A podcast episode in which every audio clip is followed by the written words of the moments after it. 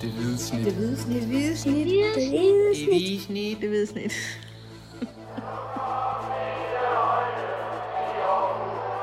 Vores bedste dage, de ligger foran os. Let's fucking go, man!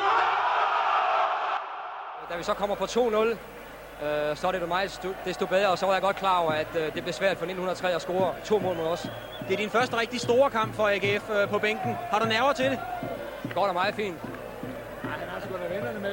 Han har, han har vennerne med for at vide fra siden af. Vi skal videre i jublen. Vi skal videre i julen. nice. Bare kamp, der ikke er spillet færdig. Velkommen til øh, Det Hvide Snit. En lille special om øh, en af dem, vi kunne høre tale i det her lille klip her. Øh, han hedder Lars Lundqvist, og han er selvfølgelig tidligere AGF-angriber og AGF-træner, og det var i den sidste nævnte rolle, han, øh, han udtalte sig her. Øh, mit navn det er Dennis Bjerre, og sammen med mig der sidder Mathias Masnikar Hansen. Og øh, det er sådan en lille improviseret øh, special, vi godt vil lave om, øh, om Lars Lundqvist. Selvfølgelig i forlængelse af, at øh, han søndag blev hyldet på, øh, på CS Park til det her, der hedder Legendernes Dag. Øh, egentlig er vi jo lidt af den opfattelse, at, øh, at det her med Legendernes Dag, det er jo sådan lidt et, et kommersielt påfund, som øh, godt tror, jeg kan sige, at, at Hummel øh, har haft en finger med i spillet øh, i at sætte det i søen i, i sin tid. Og øh, selvfølgelig handler det om at få nogle legender hyldet, og det er jo selvfølgelig den, den positive side af det, men det handler også om at sælge nogle, nogle fodboldtrøjer til, for, for, for Hummel. Øh, der blev lavet sådan en specialtrøje, som man jo kan gå over i shoppen og købe for, for 4,99, eller hvad den nu koster. ikke. Øh, så derfor har vi egentlig i første omgang sådan lidt, øh, lidt løbet over det og, og tænkt, at øh, ja, det, det kan jeg ikke selv få lov til at, øh, at køre med det her show, og så, øh, så, så går vi udenom det. Øh, vi snakker jo af og til om, om AGF-legenderne her på, på vores egen måde, i øh, både her i podcasten og, øh, og i avisens spalter. Øh, men jeg blev så gjort opmærksom på et øh, klip, øh, altså en årsag til, øh, at Lars Lundqvist han ikke deltog selv øh, til den her legende hyldst i går på, øh, på CS Park. Øh, jeg synes jo lidt, var lidt underligt, at øh, han ligesom ikke selv kom ind på banen. Det har vi jo set med, med, med Stig Tøfting og så videre. Øh, blive vist rundt på banen, så det nu hører bør og blive klappet af tilskuerne og så videre. Ikke? Øh, men der blev ligesom bare meddelt, at, at Lars Lundqvist han, øh, han ikke øh, mødte op i går, og fansene havde også et banner, hvor, kan du huske, hvad der stod, Mathias? Noget med... Jeg kan ikke helt du, du kigger fuldstændig blank på mig. Nej, nej, nej jeg kan huske, men, det. Jeg, jeg kan huske, der var et banner. Øh, noget med, selvom du ikke er her, så skal du stadig hyldes alligevel, eller noget af den stil. Lige præcis. No, noget af den stil, ikke? Øh, øh, og det, var, det hele var sådan lidt underligt, så man, man kunne godt fornemme, okay, han er jo ikke blevet pludselig syg, sådan. Altså, det var, der var ligesom... Men der var, der var nogen, der godt vidste, at han ikke kom. Øh, og, og det viser jo så, så han har sagt selvfølgelig, at, at vi, vi to, Mathias, ikke har gjort vores øh, research specielt godt, for jeg gætter faktisk lagt en, en video ud med Lars Lundqvist et, et par uger forinden, hvor han, øh, hvor han forklarede, øh, hvorfor han ikke var mødt op. Og vi skal nok afspille et klip fra, fra videoen til sidst i den her udsendelse. Øh, men det, det er faktisk decideret rørende at høre, vil jeg sige. Øh, en mand, der, der er meget taknemmelig for at, øh, at få den her hyldest, øh, men som også øh, har det utroligt svært ved at, øh, at være i store forsamlinger, og han siger endda selv, øh, selv hvis øh, kan man sige, at han skal tale til en fødselsdag eller et eller andet for, for en lille forsamling, jamen, så, har han, øh, så har han det en dårlig en uge op til, og derfor har han simpelthen, øh, kan man sige, for sin egen skyld øh, sagt fra til at, at deltage i den her hyldest her, og det, øh, det synes jeg egentlig var så stærkt, at, øh, at jeg fik helt lyst til at tale en lille smule om øh, Lars Lundqvist, og derfor skrev jeg til dig, Mathias, om, om du ikke har lyst til at tale om ham sammen med mig. Ja. Øhm, er, hvad er, hvad er, er du 27, eller hvor gammel er du, Mathias? Jeg er 27, ja. 27. Øhm, så derfor, øh, Lars Lundqvist, du kan ikke lige huske om at spille fodbold i hvert fald. Lad, lad os bare sige det på den måde. Nej, den eneste periode, han har, har været i AGF, det var jo hans, øh, han, hvor, hvor jeg har været i live, det var hans kort øh, cheftrænerperiode i år, i år 2000. Der var jeg fire år gammel eller noget af den stil, og var ikke øh, helt begyndt at se fodbold nu. Så, øh, så nej, han siger mig ikke det helt store som hverken spiller eller træner for AGF, men Øh, men, men kan du alligevel prøve sådan, altså hvis, hvis jeg siger Lars Lundqvist, hvad, hvad, hvad tænker du så? Hvad sådan... Jeg tænker med det samme, den her biske attitude. Øh, Lars Lundqvist er ikke en mand, der øh, mod, modsat faktisk det, han viser i den her video fra AGF. Han har aldrig været en mand, der har vist særlig mange følelser. Øhm, øh, har, har altid været en, øh, sådan lidt en, øh, en hård hund, hvis man kan sige det på den måde. Og det, det var også sådan, som når man læser og hører, hvad hvad han har øh, bedrevet både som cheftræner og spiller i AGF, men han har også været cheftræner i Brabrand for eksempel, øh, i divisionen, hvor han også var, var en hård hund som, som træner. Øhm, og så, øhm, så faldt jeg for eksempel over et, et citat, øh, som jeg egentlig synes beskrev øh, Lars Lundqvist meget godt. Det er fra, fra den bog, der hedder Kampdag, som Morten Brun skrev, som der nok er efterhånden en del, der kender, og som jo går rundt til en, en masse forskellige danske fodboldklubber. Øh, og der er sådan et, et, en passage i, i delen om VSK Aarhus, det gamle skovbakken, hvor, øh, hvor man øh, taler om omkring den oprykning, man fik i, i 1977, øh, hvor man taber i sidste spilrunde til, til Fremad Amager, og man stadigvæk rykker op. Øh, hvor der så er en, der siger, øh, ja Lars, du er sgu den eneste på det billede der, der ikke jubler over vores oprykning. Og han siger så, at det, det, det siger mig ingenting at stå og juble efter, at vi lige har tabt en kamp. Øh, ja, det, det er fordi, de, Lars Lundqvist spillede for Skovbank dengang, og de, og de taber den sidste kamp, men er sikret oprykning. Ja. Og der, det er han simpelthen så super over, at han, øh, at han gider sgu ikke jubel på det sejrspil, de har fået taget. Det er der sgu ingen grund til, nej. øh, og det, det, synes jeg faktisk, øh, det synes jeg faktisk siger øh, meget om, om Lars Lundqvist. Og så var han jo en, øh, så var han jo angriber, Lundqvist fra, fra Lisbjerg. Øh, lokal angriber. Han, han fik scoret nogle, nogle mål både i, i Skovbakken og, og i AGF. Øh, sin første sæson i, i Skovbakken i den bedste danske fodboldrække blev kun overgået af, af John Eriksen, øh, en mand, der, der burde have fået flere landskampe, men som så godt nok bare lige stod i skyggen af, af nogen, der var endnu bedre på det danske landshold. Men alt, man, man hører og læser om John Eriksen, det er jo også, at han var en fuldstændig fantastisk angriber, og det var kun ham, der kunne overgå øh, Lars Lundqvist i, i Superligaen. Øhm, og så, øh, så, så startede han jo, altså som sagt, i, i Skovbakken, skiftet til AGF i, i 1981. Og, øh, Jamen, og jo, jeg har nogle øh, fakta her, skal jeg ikke lige... Øh... En stor grund til, at de vinder et mesterskab, blandt andet. Ja, lige præcis. Øh, han er født i, øh, i 57, så det må gøre ham til 66 år gammel i dag. Ikke? Øh, som du siger, fra, fra Lisbjerg, så en, en rigtig øh, Aarhus-dreng. Øh, spillede i Skovbakken indtil han i 81 skiftede til AGF, og spillede så for AGF indtil 1990, hvor han, hvor han sådan helt glidende øh, gik over til at være, være, være træner. Faktisk først til assistenttræner, og sidenhen til, øh, til, til cheftræner, fordi der var, der var behov for det. Det var en periode der i 90, hvor der var ret stor virak i øh, AGF-klubben og ved at gå konkurs og, og alt muligt. Øh, han fik øh, 268 kampe for AGF og scorede 107 mål. Det skal jeg måske lige tilføje, at det er de øh, statistikker, vi øh, går ud fra. Og det er, det er sådan den gamle måde at tænke sig noget på, altså øh, Superliga-kampe, europæiske kampe.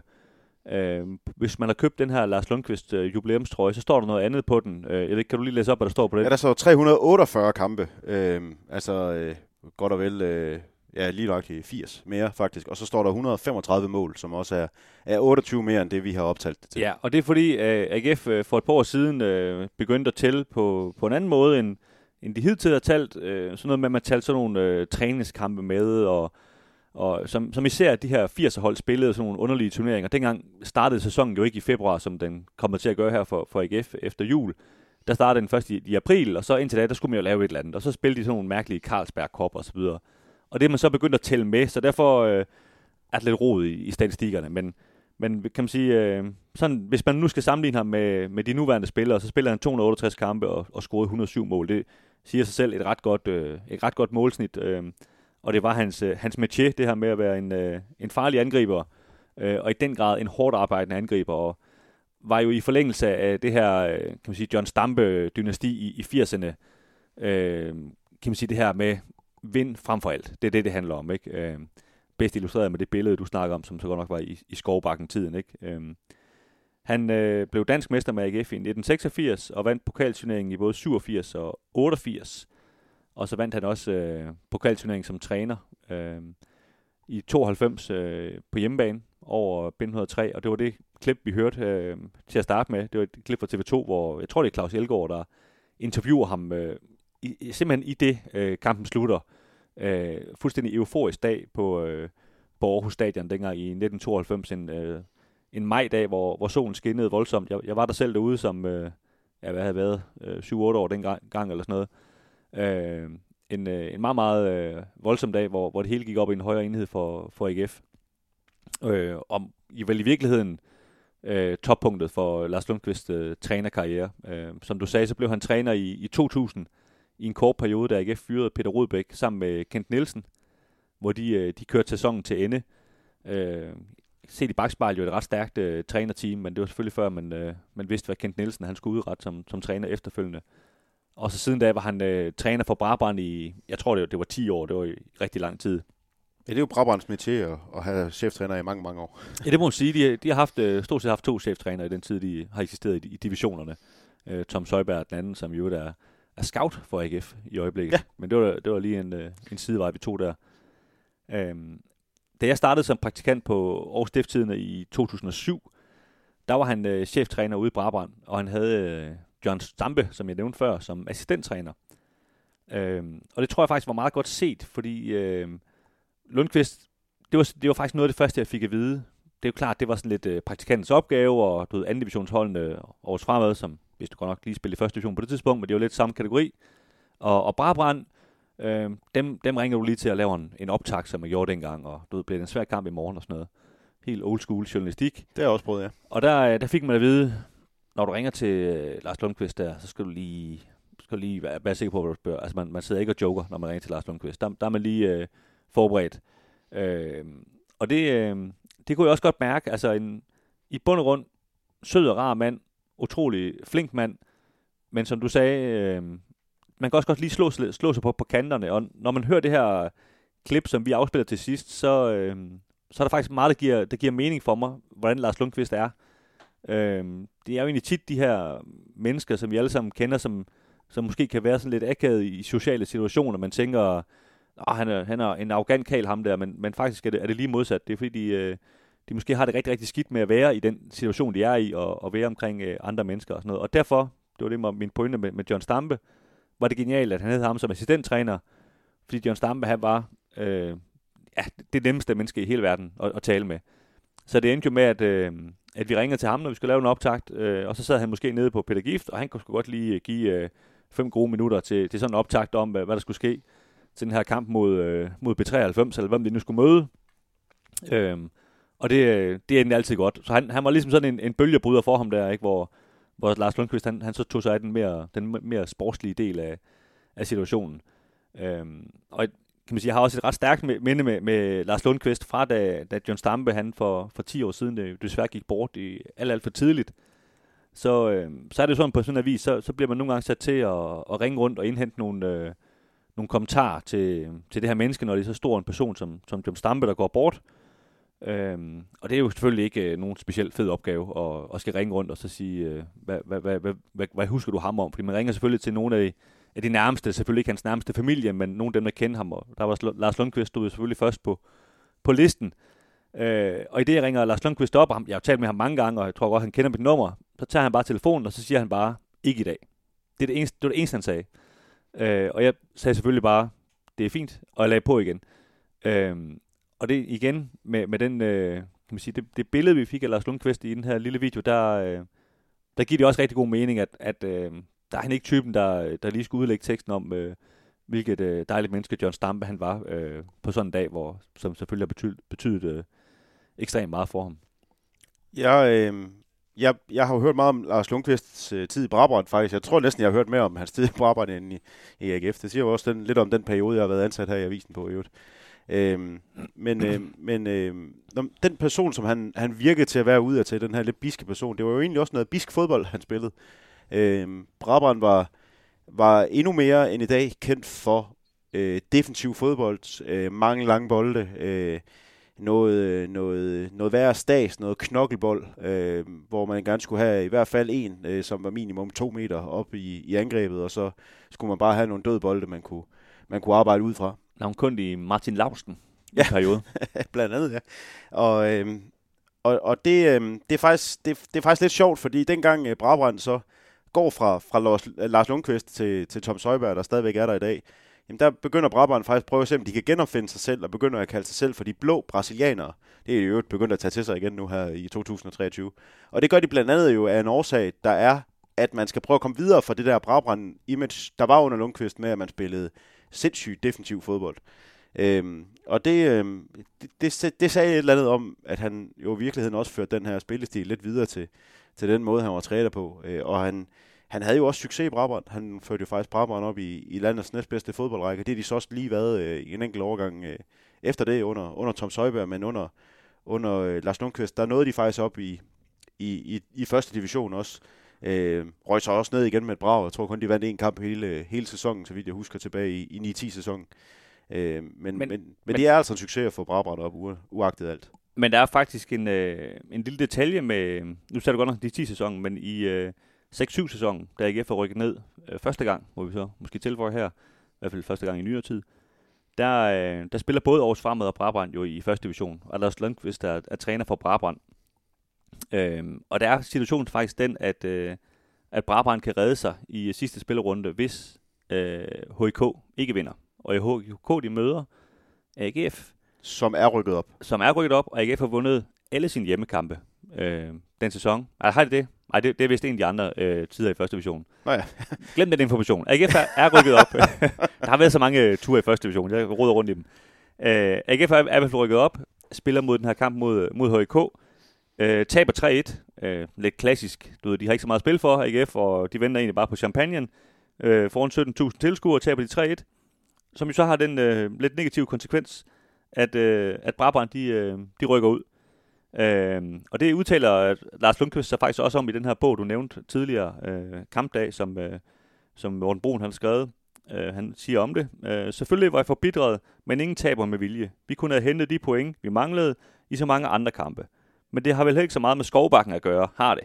Spørger han øh, lidt øh, indineret, fordi at, øh, at de, han er jo indkaldt til det her interview for, for at tale om, om skovbakken. Og igen, jeg synes, det siger meget godt om, om øh, Lars Lundqvist, ikke? at det, øh, det gad han sgu ikke tale så meget om. Øh, fordi selvfølgelig har han da været irriteret, men øh, han har jo også godt vidst, at, at, øh, hvad det egentlig handlede om.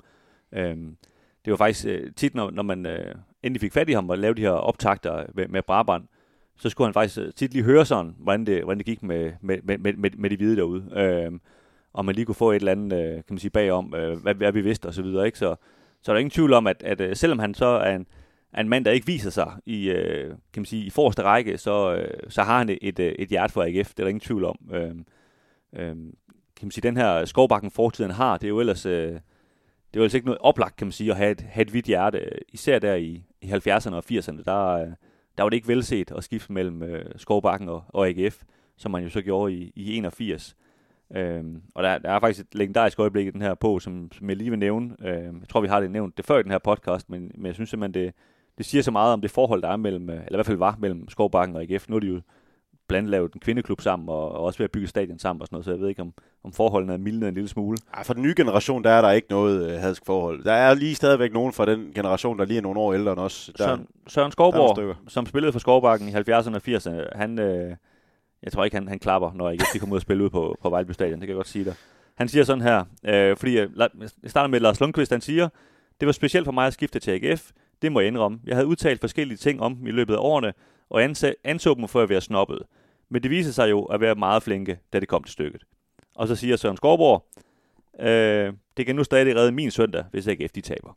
Det kommer, at vi skal have fat i ham der til en eller anden øh, historie her på den kommende stykke tid. Ja, det kan da godt være. Øh, vi må lige se, hvad den skal handle om. Men øh, det der citat, det, øh, det understreger i hvert fald en masse om, om øh, hvor svært det var for, for Lars Lundqvist at skifte fra, fra Skovbakken til, til AGF dengang. Men, men det er jo faktisk lykkedes ham her i eftertiden at stå som en, øh, en legende i, øh, i begge klubber. Altså han er ret øh, objektivt betragtet den største spiller, der nogensinde har spillet i, i Skovbakken.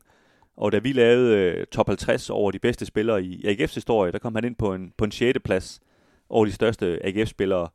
Øh, må man sige, når man, når man nu lige hører de navne, der, der er foran ham der, det er, øh, hvad, hvad, jeg kan ikke engang huske, hvem, øh, John Stampe, øh, Stig Tøfting, har du dem alle sammen øh, over ved dig?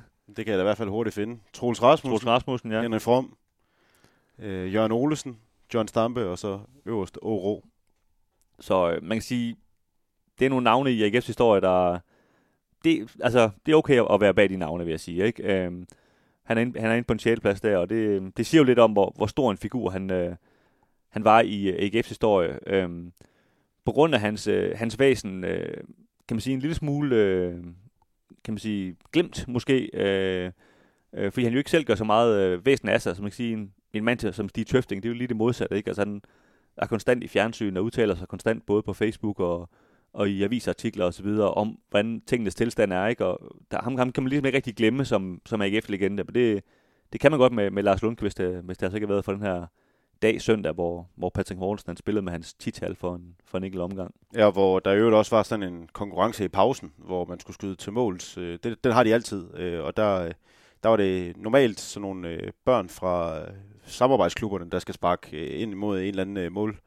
Hvad hedder det? Skive? Øh, En skive ind på midten, ja. ind på midten. Øh, Jeg tror, det er en landingsbane, det er en lufthavn, tror jeg, der er med til at sponsere. Ja, jeg tror faktisk også. Øh, ned for mit lokalområde. Øh, ikke for, for Aarhus Lufthavn. Nå, øh, men, øh, men der var Stig Tøfting for eksempel en af dem, der skulle sparke der. Øh, øh, det var jo det var i hvert fald ikke sådan en mand, som, øh, som mand vi taler om i dag.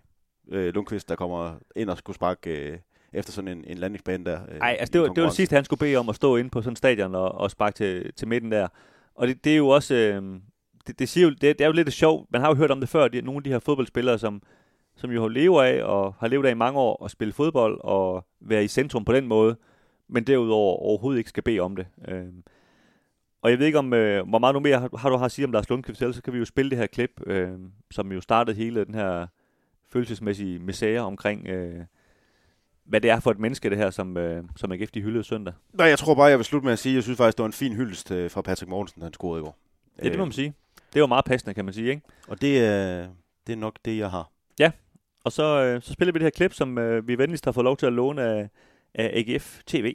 Lars, du er blevet årets legende i AGF 2023. Hvordan er det? det er selvfølgelig enormt stort. Øh, og når man også ligesom tænker på, på de spillere, som jeg kommer i selskab med, så er det selvfølgelig, så er det selvfølgelig mega, mega, mega stort, og øh, jeg er meget stolt over det. Og stolte er vi i AGF også over at kunne hylde Lars Lundqvist til legendernes dag den 12. november. Men det bliver uden hovedpersonen selv. For lige så meget Lars Lundqvist er stolt over udnævnelsen som årets legende, lige så meget er det svært for en mand, som mister fodfæstet, når opmærksomheden rammer. Det er noget, der fylder rigtig meget i mig, men jo også en ting, som er rigtig svært for mig, fordi jeg har aldrig været til de der, til de der store erfaringer og taler foran mange mennesker, som jeg ved, øh, som jeg ved følger med, når man skal være, når man skal være legende. Så Ja, du berører det nu, Lars, og det er også svært for dig. Øh, for du kommer ikke på øh, kampdagen. Hvorfor? Jamen, det er simpelthen fordi, det giver mig for meget øh, uro i, i mave, i hovedet, i tanker, så jeg er nødt til at træffe et valg. Det er simpelthen kun lige omkring de der specifikke situationer. Og jeg har været igennem dem før, hvor jeg har, hvor jeg har klaret det, men, men jeg vil ikke udsætte mig selv, min familie eller andre for det igen. Der, dertil er jeg simpelthen kommet for langt og er for godt et sted.